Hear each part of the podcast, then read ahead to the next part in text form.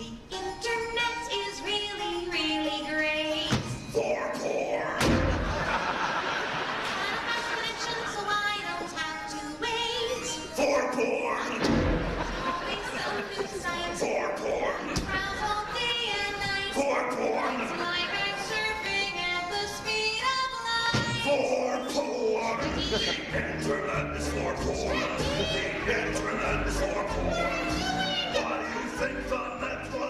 Hola a todos, hoy es jueves 14 de marzo. Bienvenidos al episodio número 8 de este podcast. Mi nombre es Israel Castro, Iscazur para los cuates. Y ya si me vas tomando cariño, solamente Isca. Y como cada semana estoy aquí de nueva cuenta para contarte lo que me ha parecido interesante en esta semana y que según yo a ti también te puede interesar. Te comento que puedes escucharnos a través de iTunes y Spotify. En ambos lugares nos encuentras como Todo Conta Podcast. Recuerda que también eh, puedes participar enviando los comentarios al 5544 753602 o bien al correo electrónico podcast. Comenzamos.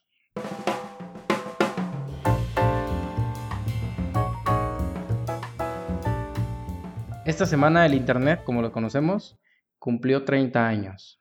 Y en cierta manera, pues me causó emoción al pensar que al igual que yo, este año llegamos al tercer piso. En cierta manera el Internet y yo nacimos el mismo año y de alguna manera estamos destinados a seguir juntos por mucho tiempo. Lo sé, soy bien cursi. He visto varios videos de anécdotas de usuarios que, que cuentan su primera interacción con el Internet. En mi caso, ahora que lo pienso, creo que el Internet me maravilló por completo cuando descubrí que a través de este medio puedo crear cosas y mejor aún, puedo hacer dinero. Me interesó tanto que desde entonces no he parado de aprender. Eso por un lado. Y por otro, mi primer... A ver, ahí les va una, una anécdota. Mi primer correo electrónico fue un intento fallido.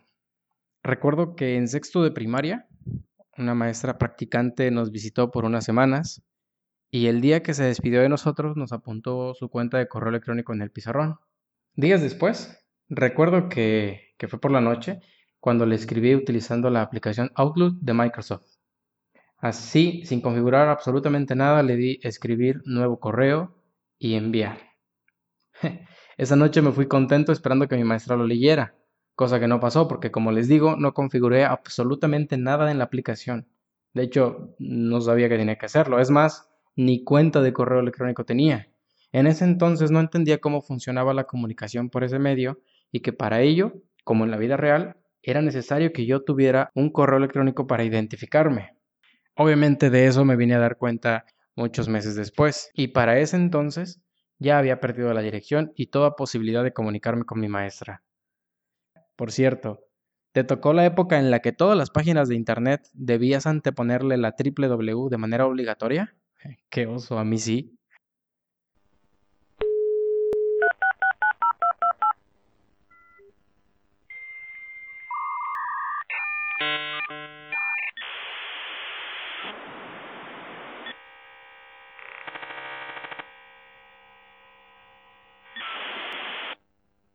La semana pasada, el SAT publicó a través de su cuenta de Twitter una imagen que decía lo siguiente. Solicitar facturas en nombre de alguien más te podría hacer cómplice de la evasión de impuestos. Hashtag no lo hagas. Algunos usuarios se inconformaron con dicha publicación argumentando que debemos recordar que existe la figura de pago por cuenta de terceros. Y efectivamente así es. Vayamos por partes. La ley del impuesto sobre la renta establece que uno de los requisitos de las deducciones fiscales es que deba ser cubierta mediante transferencia, tarjeta de crédito o débito o cheque nominativo, entre otras, cuando el monto a pagar exceda la cantidad de dos mil pesos. Este tipo, estos requisitos complican un poco su operación cuando el gasto lo cubre un tercero que puede ser un trabajador o un representante de la empresa. Por tal motivo, el reglamento de dicha ley en el artículo 41 prevé esta situación mediante la cual abre la posibilidad de que la deducción la realice un tercero por cuenta de la empresa y ésta pueda hacerlos completamente deducibles. Para ello, el tercero deberá cumplir con las demás formalidades establecidas tanto en la ley como en el código, como si se tratase de una deducción propia.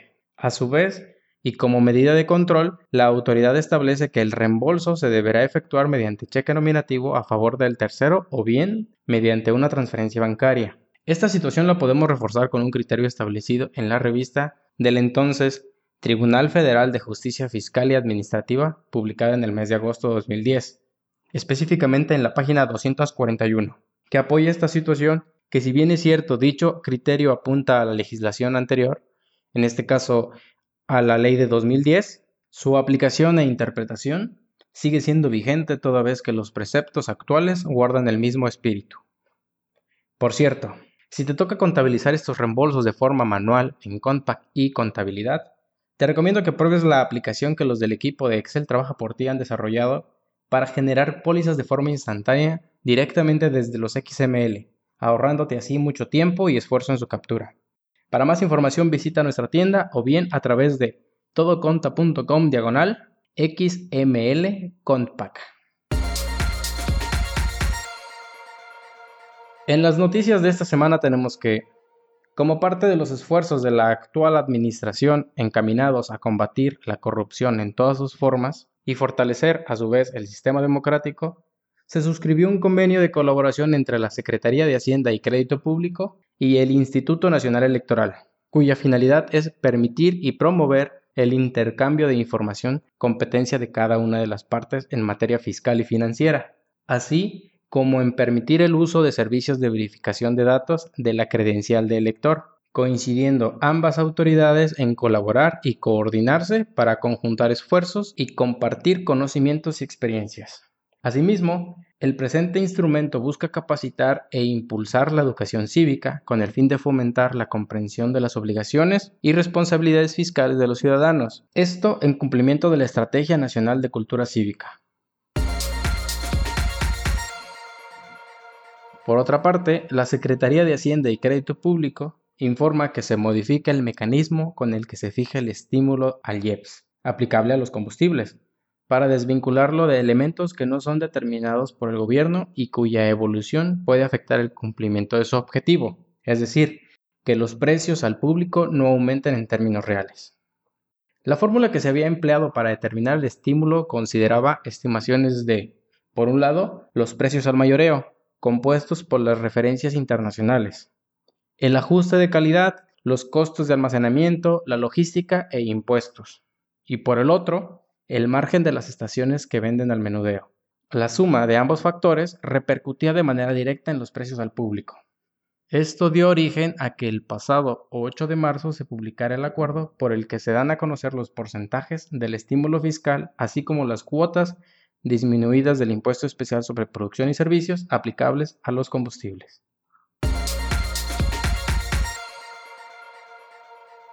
Aunque a primera vista una factura electrónica puede parecer legal por contener todos los requisitos estipulados como son el RFC, folio fiscal, la descripción, importe, entre otros, puede suceder que te emitan una falsa, sobre todo si nos seguimos confiando únicamente de la representación impresa. Para ello, el SAT ofrece a través de su portal una herramienta digital para que los contribuyentes consulten esta información. Para identificar si la factura fue o no certificada por el SAT, se debe ingresar a la página de Internet de la autoridad fiscal y localizar la pestaña Factura electrónica, en donde se desplegará un menú de opciones y en ella seleccionar la de Verifica tus facturas. El contribuyente ingresa el folio fiscal, RFC del emisor y del receptor, los dígitos de la imagen, mejor conocido como CAPTCHA, y una vez hecho esto, la página le indicará el resultado si es positivo, tendrá la posibilidad de imprimirla, pero en caso de que no exista la factura, se le indicará que el comprobante no se encuentra registrado. Ya se han reportado casos en los que te envían por correo electrónico el PDF y el XML, pero eso no significa que necesariamente estén en el portal del SAT, porque a lo mejor, si se hace con la mala intención, al final se pueden editar los datos y se pueden falsificar. De ahí la importancia que los comprobantes fiscales se obtengan desde el repositorio de la página del SAT. Si se encuentran ahí de entrada, ya es un buen indicio de que la factura es legal y que cumple por lo menos con los requisitos mínimos para su validez. Ahora, ¿qué pasa si es falsa? Puedes hacer la solicitud de la no emisión del comprobante en la misma herramienta de verifica tus facturas y en su caso denunciar o presentar una queja a través de la herramienta denuncias SAT o llamar al teléfono 0155 8852 2222. De acuerdo con varias encuestas, los contribuyentes más afectados por la emisión de una factura electrónica falsa son los trabajadores independientes o mejor conocido como freelancers, ya que, en la mayoría de los casos, buscan cumplir con sus obligaciones fiscales por cuenta propia descuidando este tipo de detalles, repercutiéndoles de manera directa en los pagos y el cálculo del impuesto sobre la renta y del IVA.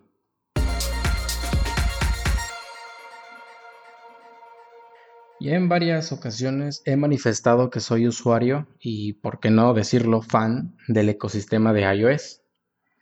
Eh, no tengo nada en contra de los demás dispositivos, claro.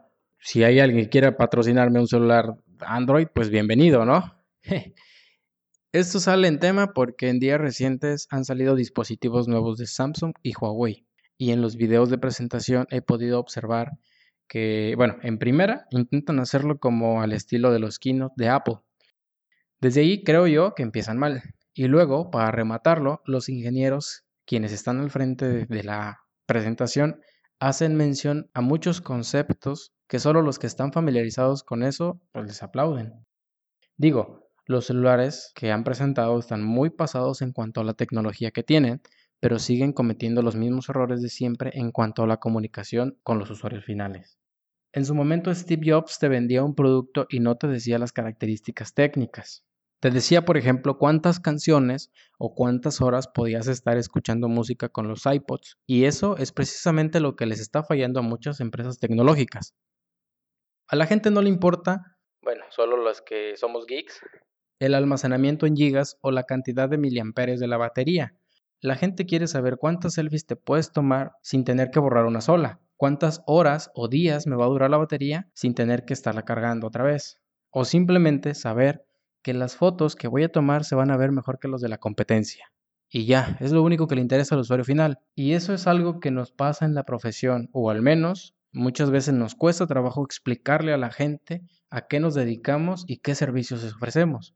La salida rápida es decir, soy contador, soy administrador, etc. Muchos relacionan esas carreras con números, con dinero, matemáticas, impuestos, calculadoras, etc. Y en cierto modo, pues es eso.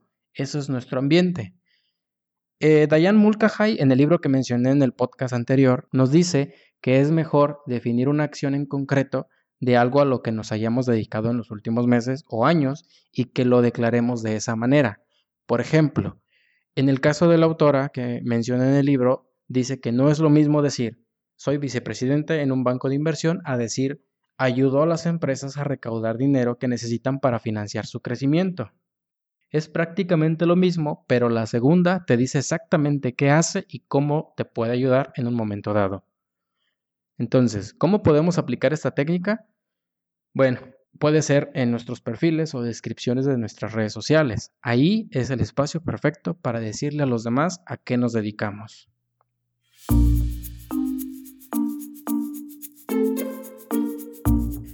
Y así, una vez más, llegamos a la parte final de este podcast. Espero que lo hayas disfrutado. Si te gustó el contenido, no olvides compartirlo.